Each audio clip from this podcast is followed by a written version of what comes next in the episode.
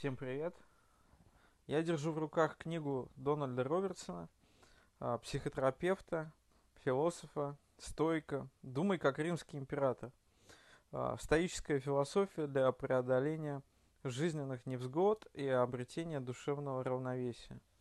И в книге речь идет об авторской интерпретации стоицизма, основанной на философии Марка Аврелия. А, римского императора, а, воина, полководца, философа на троне, в общем, легендарной фигуры. А, книга написана в жанре отчасти философского эссе, отчасти, ну, некоторой прикладной, очень практической работы. Вообще известно то, что философия именно стоицизма – это практическая философия.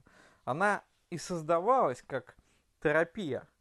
И Дональд Робертсон откопал а, то, что и сам Марк Аврелий, и в рамках традиции, которая сформировалась после него, терапию так и называют. Ну, терапией. Буквально то, что помогает, то, что облегчает наши страдания, то, что когда-то было основано на диалогах Сократа, на а, попытке познать себя, на вот этой этической, нравственной а, составляющей философии, а, все это нашло продолжение в стоической традиции, которой в последнее время говорят достаточно много. Говорят разные люди а, с разным бэкграундом. В частности, в прошлом году я а, читал книгу Пельючи относительно того, как быть стойком. Там достаточно много теорий изложено, но сразу скажу, книга Робертсона мне понравилась больше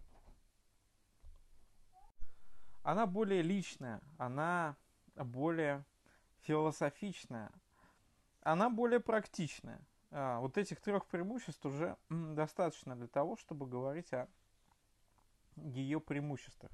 Точнее как, преимущества же они все очень э, контекстуально обусловлены. То есть, если мы хотим узнать о традиции стойков, ну, пожалуй, более такая реферативная историческая работа у Пельючи. Если мы хотим постичь суть практики, это, конечно, к Дональду Робертсону. И вот что пишет он в начале. Я пришел к выводу, что любой человек, способный выстроить для себя здоровую и рациональную систему ценностей и не придать слишком много большого значения вещам, о которых беспокоятся многие э, люди, должен стать более стрессоустойчивым. Теперь мне предстояло выяснить, как объединить философию и ценности Сократа с терапевтическими инструментами когнитивно-поведенческой терапии. И работая психотерапевтом, я сразу же заметил, что большинство упоминаемых им философских и духовных практик можно сравнить с психологическими упражнениями, применяемыми в современной психотерапии. Им это Марко Аврелий. Очень быстро я осознал, что на самом деле стоицизм представлял собой школу античной философии с явным терапевтическим уклоном и широким инструментарием. Ну и, в общем, в самой книге э, речь идет о терапевтическом эффекте, который можно получить, и определенных техниках, которые э, дает автор на примере билетаризированной биографии Марка Аврелия. А, причем билетаризированные написаны очень-очень хорошо. А, начинается причем все инвертивно, со смерти императора. А, и дальше, ну как бы, император лежит на Адре. И в тот момент, когда он начинает отходить мир иной, как бы перед ним а, происходит, проходит перед глазами вся история его жизни на смертном Адре. А, мне, в принципе, такая композиция показалась очень удачным. Она литературно хороша, она погружает в эмоции, в ощущения, в контекст его жизни. И дальше, как бы он, рассказывая вот о контексте жизни императора, он как бы периодически ставит основное повествование на паузу и говорит, а давайте посмотрим, чему нас это может научить. О чем тут действительно шла речь. Каковы же на самом деле убеждения стойков? Про убеждения он, конечно, подробно говорит, про то, что это жизнь в с природой, это добродетель, это мужество, это справедливость, это мудрость. А, ну, в конечном счете, это вот слово арите. Я использую слово арите в вот этой практике мастер-майнд, поскольку оно мне кажется очень а, важным и глубоким. Я там говорю о том, что это некоторое совершенство, стойки интерпретируют это как совершенство характера. Я говорю о том, что это совершенство, в котором ты 1% из 100%. То есть 99 людей это не достигли. То есть они не стали в этом мастерами. С большой буквы мастер. И в человеке есть некоторый, как он говорит, следом за стойками, а, внутренний царь. Царь – это метафора, которую употребляют стойки для обозначения разума, нашего руководящего начала. Хегемоникон по-гречески. А, человеку свойственно желать чего-то, например, еды или секса, а разум повелевает нам остановиться и подумать, а будет ли нам полезно то, что мы желаем. Мудрость сама по себе уникальная ценность, позволяющая судить о ценности внешних благ. И вот это хегемоникон, оно как операционная система управляет нами, поскольку это такой мощный софт, а, современный софт, его можно адаптировать, устранять какие-то шероховатости, а, ошибки, баги а, в изначальном программном коде, который нам, в нас заложен.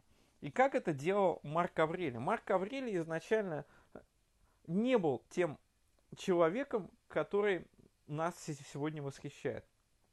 А, философ, воин, а, мудрый император, он таким стал. Он сам себя сделал. Он в этом смысле а, человек как проект самого себя. Часть этой традиции пересекается с таким радикальным экзистенциализмом в исполнении Сартра про то, что существование предшествует сущности.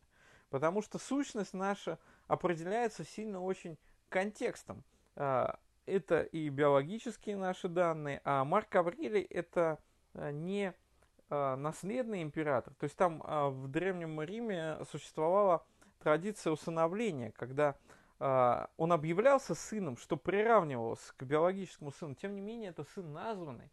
И императоры подбирали себе преемников в соответствии со своими качествами. Так вот, Марк Аврелия подобрал даже не отец Луций, Вер, а его дед Адриан, ну, знаменитый Адриан, Адрианов Вау, а, в общем, он подобрал его как человека, у которого были некоторые задатки государственного мышления. Тем не менее, э, в книге достаточно подробно рассказывается о том, как Марк Аврелий учился. И времена были жесткие, а, злые.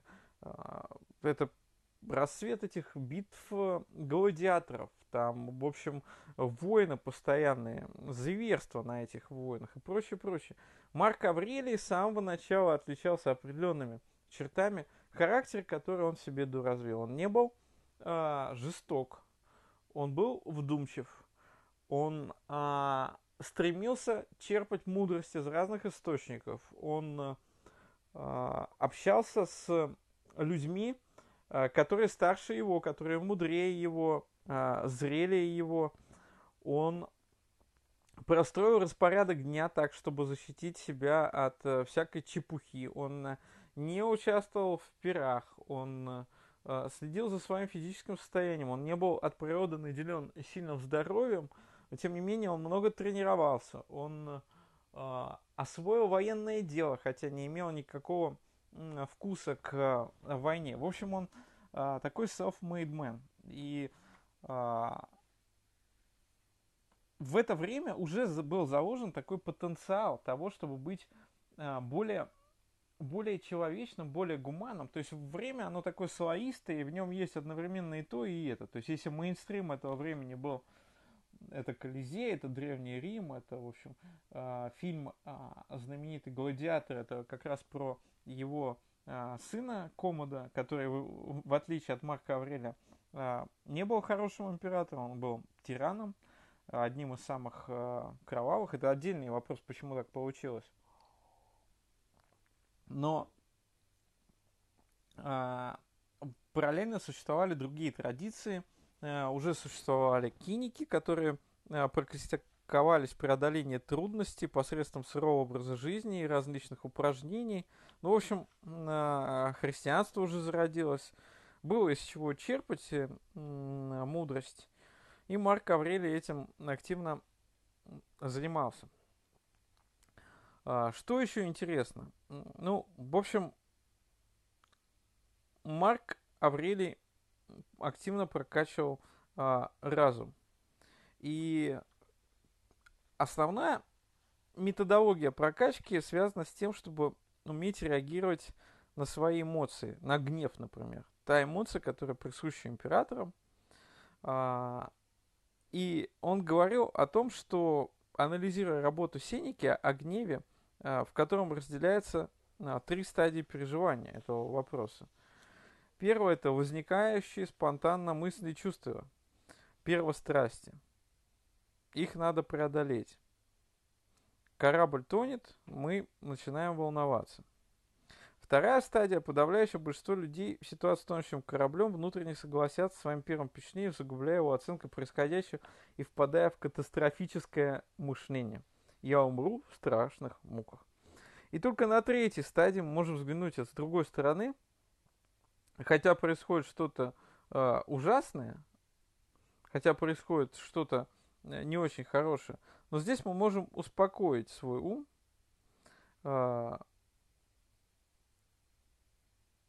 мы должны перестать поддаваться этой страсти, и мужество заключается в том, чтобы продолжать борьбу, невзирая, борьбу, невзирая на обстоятельства, не теряя рассудка. Вот в теории все это звучит просто и понятно, но в реальности, когда мы э, оказываемся в какой-то жизненной ситуации, мы понимаем, насколько часто нам присуще вообще поддаваться вот этим эмоциям, сильные эмоции, ну не обязательно только гнев, да, а,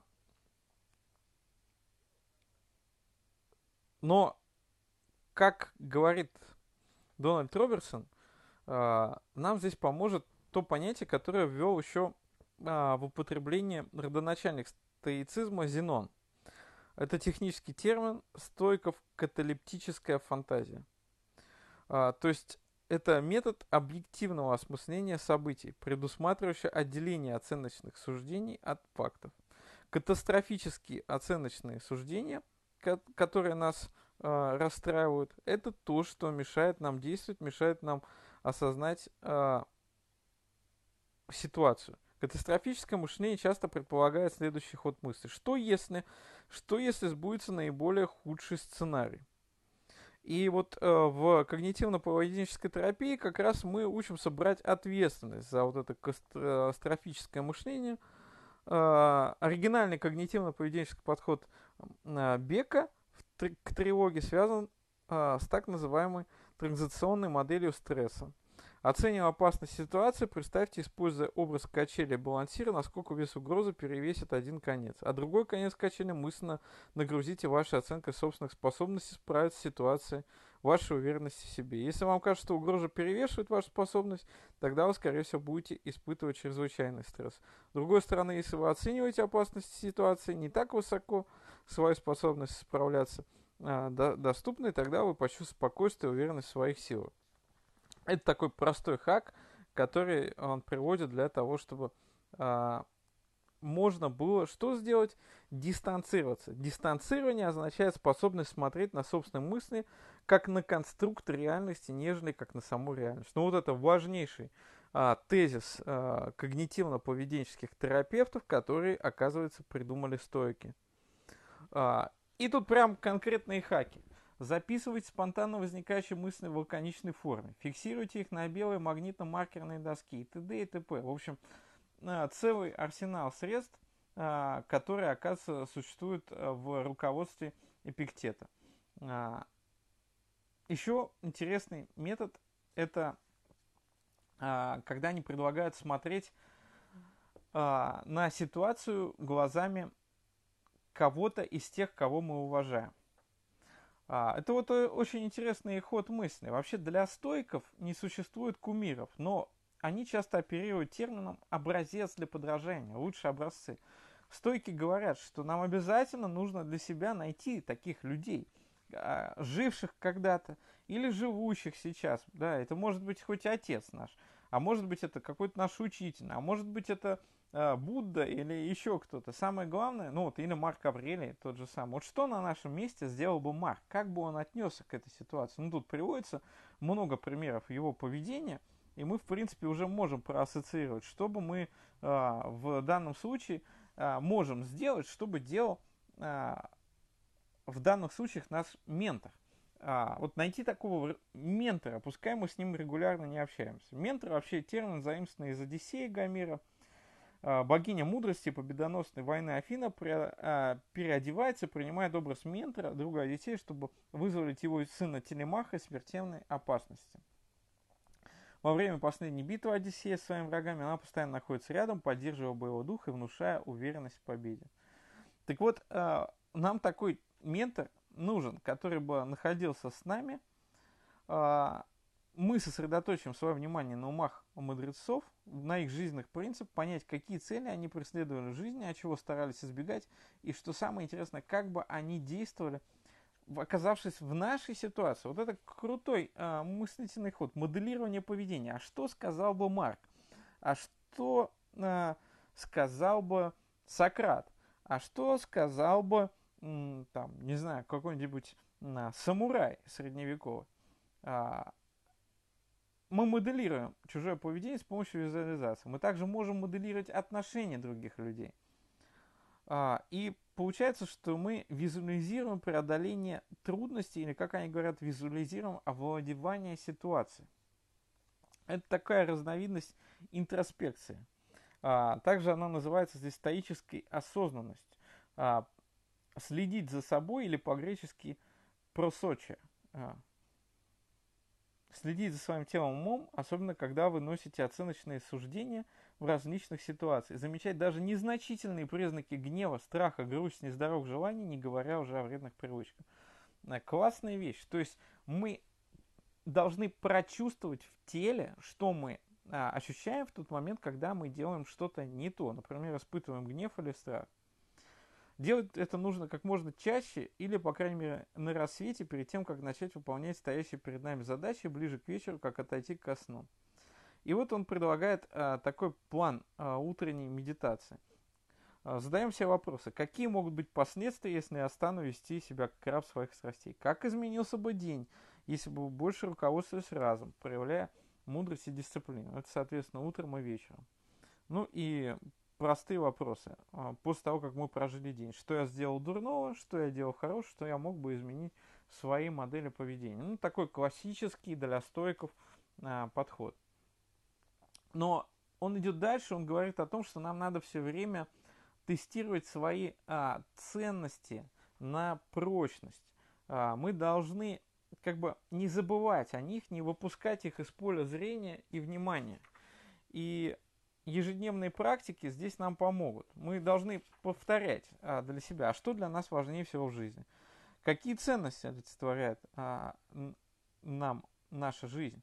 А, чем мы хотим запомниться, когда умрем, каким бы человеком нам хотелось быть, на кого похожим, какими чертами характера. И вот то, что мне больше всего нравится, какую бы эпитафию вы бы поместили на свой надгробный памятник. А, и ценности, как отмечает а, Дональд Робертсон бывают двух видов. Вызывающее желание, которое мы хотим обрести в жизни, и вызывающее восхищение, ценность других людей, которые мы находим а, достойными похвалы и восхищения. Мы должны а, разделить свои ценности на, на два разряда и тем ценностям, которых у нас еще нет, но к которым мы хотели бы прийти, мы должны простроить свою жизнь, свой жизненный маршрут таким образом, чтобы мы к ним постепенно пришли. И в данном случае, вслед за Аристотелем, они говорят про эвдемонии, то есть э, подлинной личной реализации, э, подлинное ощущение удовлетворения, в отличие от удовольствия гедонизма, да, которое э, сиюминутное и ускользающее. И для того, чтобы мы жили с этой евдемонией, жили в согласии природе, нам нужно научиться изменять свои желания. Ну, например, там желание – сидеть в социальных сетях. Мы понимаем, что это нам вредно, но часто там проводим излишнее время.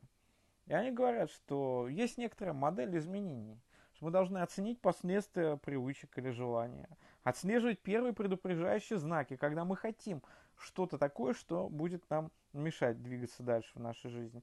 Научиться технике когнитивного дистанцирования и постараться заменить привычку каким-то другим занятием, другими видами э, деятельности. Дальше очень подробно говорится о том, как, в общем, делать все это, как оценивать последствия желаний, а, рисовать воображение последствий своих действий со временем, да, к чему это может привести, как замечать первые признаки нездоровых желаний. Здесь прям табличка приводится, когда мы можем увидеть предупреждающие сигналы, силы порыва оценить от 1 до 10, от 0 до 10 степень удовольствия и ваши мысли. То есть такая тотальная интроспекция. Ну и когнитивное дистанцирование. Как мы можем применить технику апостровизации мысли, то есть вступить с ней в диалог, как с другим человеком. Ты просто моя мысль, а не вещь, которую ты представляешь. А, крутая техника, крутая. А, и таким образом ты как бы свои желания, свои страсти обесцениваешь. Вот слово обесцениваешь здесь имеет вполне конструктивный контекст. Хотя его в книге не написано, но а, оно считывается. А, они тут называют эту технику разделяя власть. Покажется ли мне смерть ужасной, если я лишусь этого чего-то, да, там, например, вкусной еды, или алкоголя, или там, секса и прочее. И тут, кстати, отдельно затрагивается этот вопрос а, о том, как а, с желаниями бороться, в том числе сексуальными желаниями. Исследуется в этом смысле поведение Марка Авреми, Авреля, а, Э, в первой книге размышления он говорит, что, оглядываясь на свою жизнь, он рад, что даже во взрослом возрасте решил повременить с потерей невинности. Он был, благодарит судьбу за то, что преодолел свое влечение и не тронул Бенедикту э, и Теодота, вероятно, домашних рабов своего отца, императора Антонина. Похоже, Марк применил к своим желаниям технику обесценивания с помощью анализа. Нет, произносится то слово обесценивание. В одном месте, например, он описывает половое сношение с бесстрастностью врача, называя его просто трением тел друг от друга с последующим содроганием и выбросом слизи. Не очень-то романтично, но в том-то все и дело. Он стремился нейтрализовать неприемлемые сексуальные пары. Вот это обесценивание. То есть мы смотрим на что-то и говорим, слушай, ну... Э, э, ты просто моя мысль, и эта мысль посвящена вот ну, такому странному действию. Вообще, нужно ли мне вступать э, с тобой в диалог? И если вспомнить, что им предлагают технику утренней э, медитации, вечерней медитации и непрерывной интроспекции в течение дня, то у нас получается, что есть неплохая возможность взять э, бока, быка за рога. А, в общем, еще интересная очень вещь относительно боли. А, о страдании. Если оно невыносимо, то смерть не применит, а, не применит скоро положить ему конец. Если, если же страдание длительно, то его можно стерпеть. Смысл в том, что, ну понятно, в чем смысл. И вот эта реструктур, реструктуризация отношений и локализация своей боли – а, приводит к тому, что мы можем справляться с любым дискомфортом. И получается интересная вещь, что если мы каждый день будем переносить какой-нибудь незначительный дискомфорт, это поможет нам выработать длительную психологическую устойчивость. Можно назвать своего рода прививкой от стресса. Вы тренируете устойчивость перед более серьезными проблемами, добровольно и регулярно подвергая себя похожим испытаниям, но в небольших дозах и в мягкой форме. То есть это отличает а, стойков от киников. Киники говорили, что нужна жесткая аскеза, а стойки говорят, нужно отнестись к вопросу рационально. Нужно понять, что боль это всего лишь ощущение, и важно то, как мы на нее реагируем. И научиться реагировать мы сможем, если мы будем делать себе регулярно прививку. Ну, боль, в данном случае, любой дискомфорт, да, там, поголодать иногда полезно, под холодом походить полезно. И в принципе мы начинаем видеть любую некомфортную для нас ситуацию, за которой мы раздражаемся таким вот образом. И дальше тут прям а, методичка идет. Отделите мысли от ощущений тела. Помните, что страх боли причиняет больше вреда, чем сама боль. Смотрите на ощущения своего тела и так далее, и так далее. Там 7 пунктов а, такого а, мощного когнитивного дистанцирования основано на том посыле, что нас расстраивают не события, но наши суждения о них. И когда мы избегаем оценочных суждений, мы достигаем катарсиса. отделение или очищение ума от телесных ощущений боли и болезни.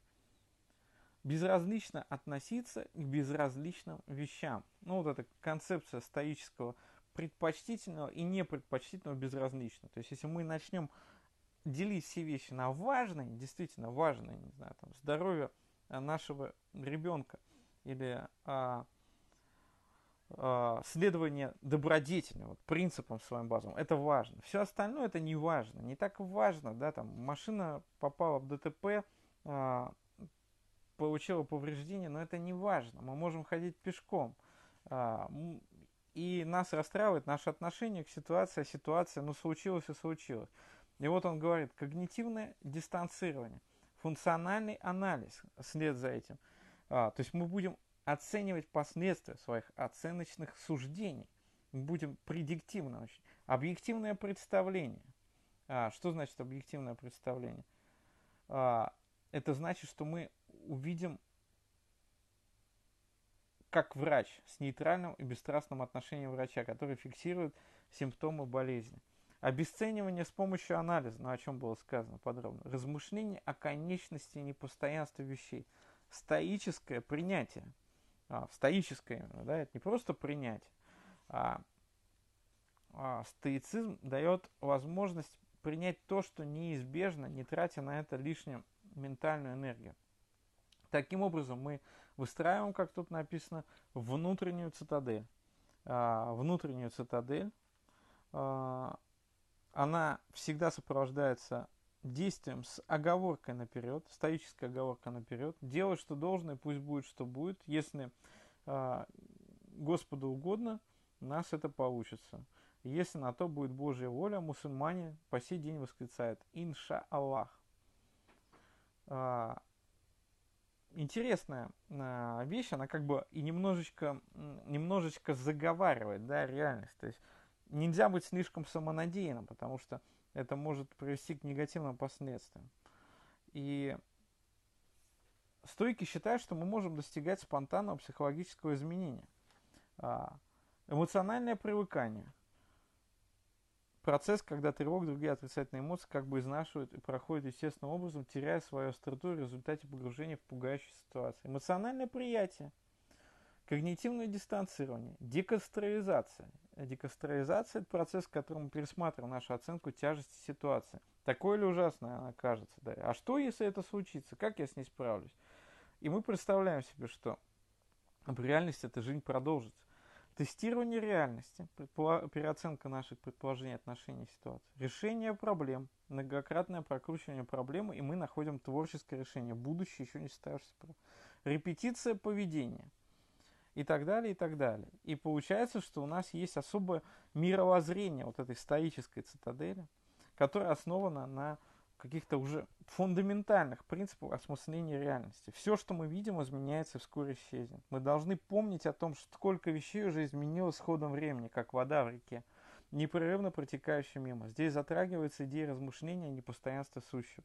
внешние вещи не могут тронуть души, потому что все наши тревоги рождаются изнутри. То есть Марк Аврелий имеет в виду, что нас расстраивают не вещи, а наши оценочные суждения о них.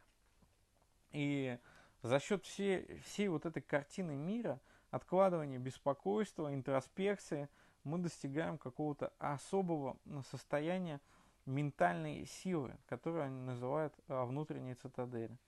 И а, далее в завершении книги приводится мощнейший сюжет, мощнейший сюжет, который как бы резюмирует все это, о том, что в конце правления Марка Аврелия – случилась, почти случилась гражданская война, а, о том, что в то время, пока Марк Аврелий находился на далеких границах на севере, вел, а, ну, на Дунае, вел войну с теми, кто осаждали с, с той стороны Римскую империю, он успешно достаточно вел, там тоже в книге рассказывается, как, какие техники он там применял, чему он научился – он очень круто а, обучался и научился в том числе у этих варваров многому.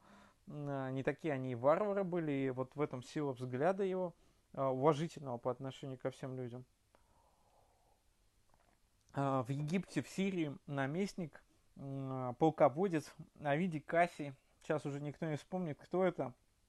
Это был такой очень жесткий полководец, который ассоциировал себя с Гаей Юлием Цезарем. Ну и как Цезарь он решил в какой-то момент, когда он достиг пика своей славы, военного могущества, повернуть легионы, пойти на Рим.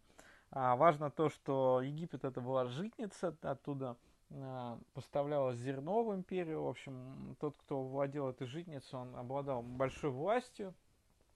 В общем, он был моложе Марка Аврелия, казалось, что чаша весов на его сторону перевешивается. Гонец прискакал, объявил о том, что происходит Марку Аврелию. А, в Сенате тоже какие-то смуты. Э, часть людей, сенаторов, поддержала Авидия Кассия, ну, казалось, что ситуация выходит а, из-под контроля. Ну, тут э, Марк Аврелий себе не изменил.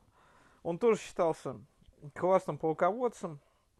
Он изначально все строил на других принципах. То есть, если у Кассия у него такая жесткая мутра, муштра, там каждого провинившегося чуть ли не казнят, э, э, таким методом он до, достиг устрашения, в общем, значительных военных успехов э, с побежденными, покоренными вообще никак не церемонились, уничтожали всех. Марк Аврелий никогда такими методами не действовал, войска его любили.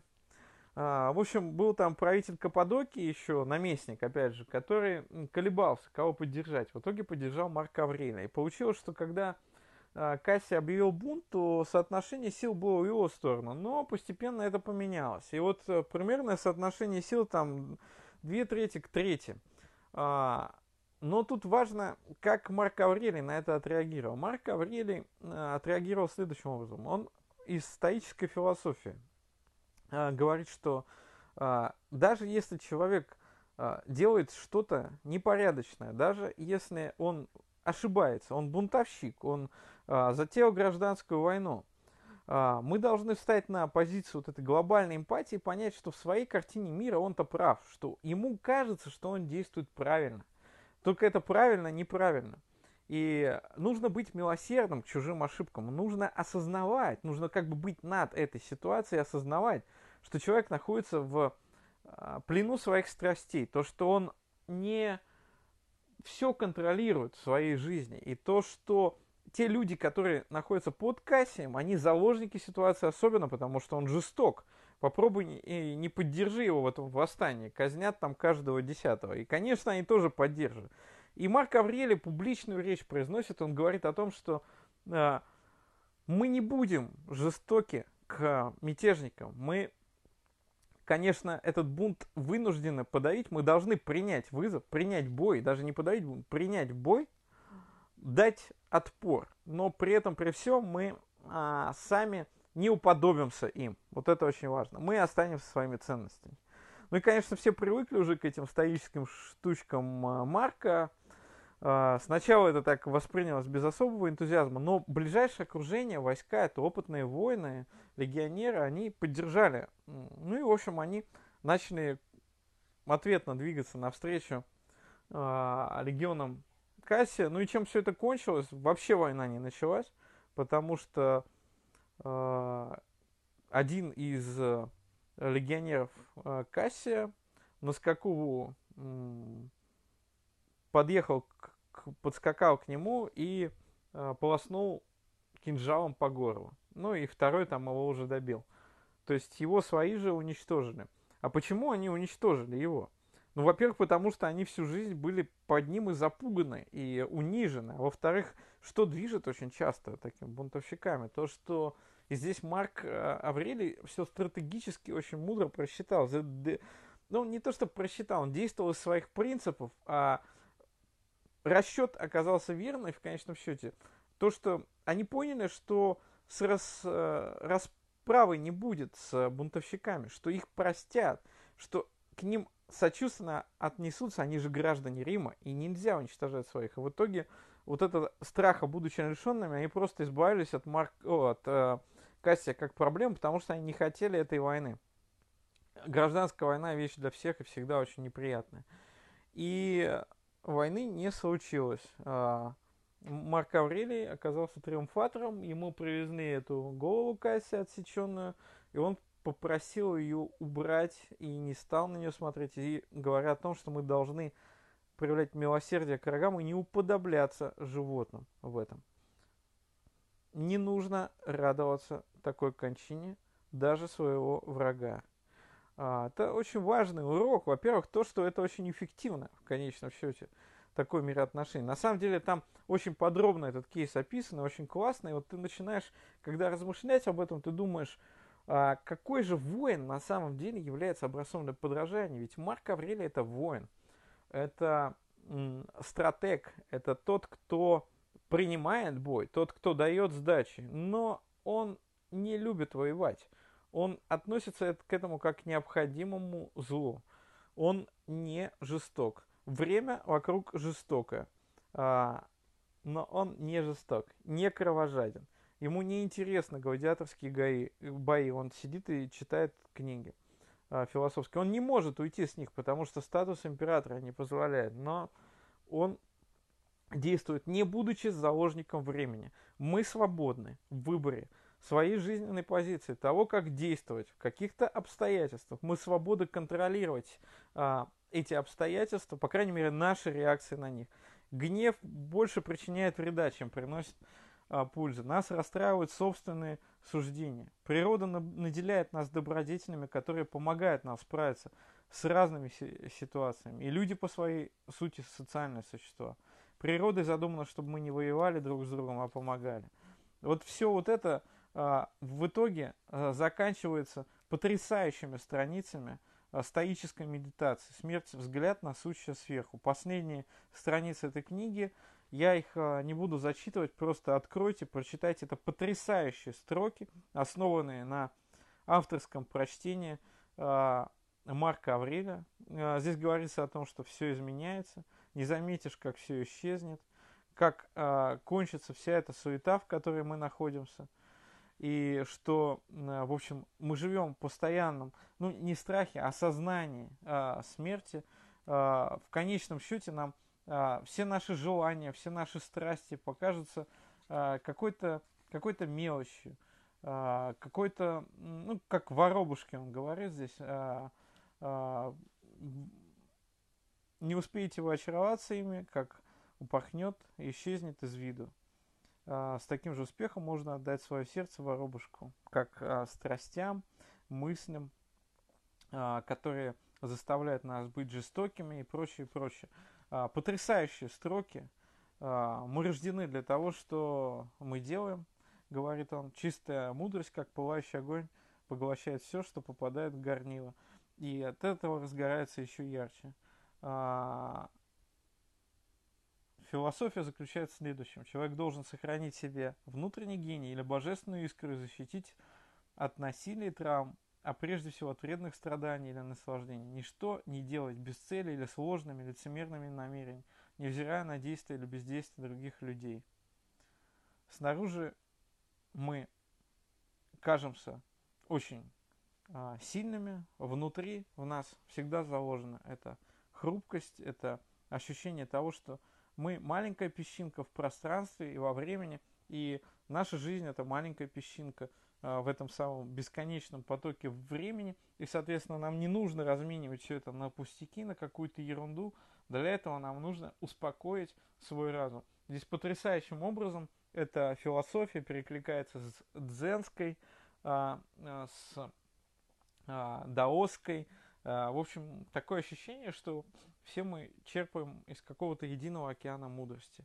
А, очень советую эту книгу читать, погружаться, а, осваивать техники, а, медитировать, ну и, конечно, узнать больше о потрясающей фигуре Марка Аврелия, человеке, который говорит нам о том, что все не предопределено, что мы можем быть какими угодно, и что вот это стоический подход к жизни – к делу, к а, мастерству, а, да к любому феномену, к которому мы имеем дело, это то, что можно натренировать. Это какие-то тренировки, которые как атлету придают потрясающую ментальную силу. И вот делать эти тренировки регулярно, чтобы стать э, лучше, это точно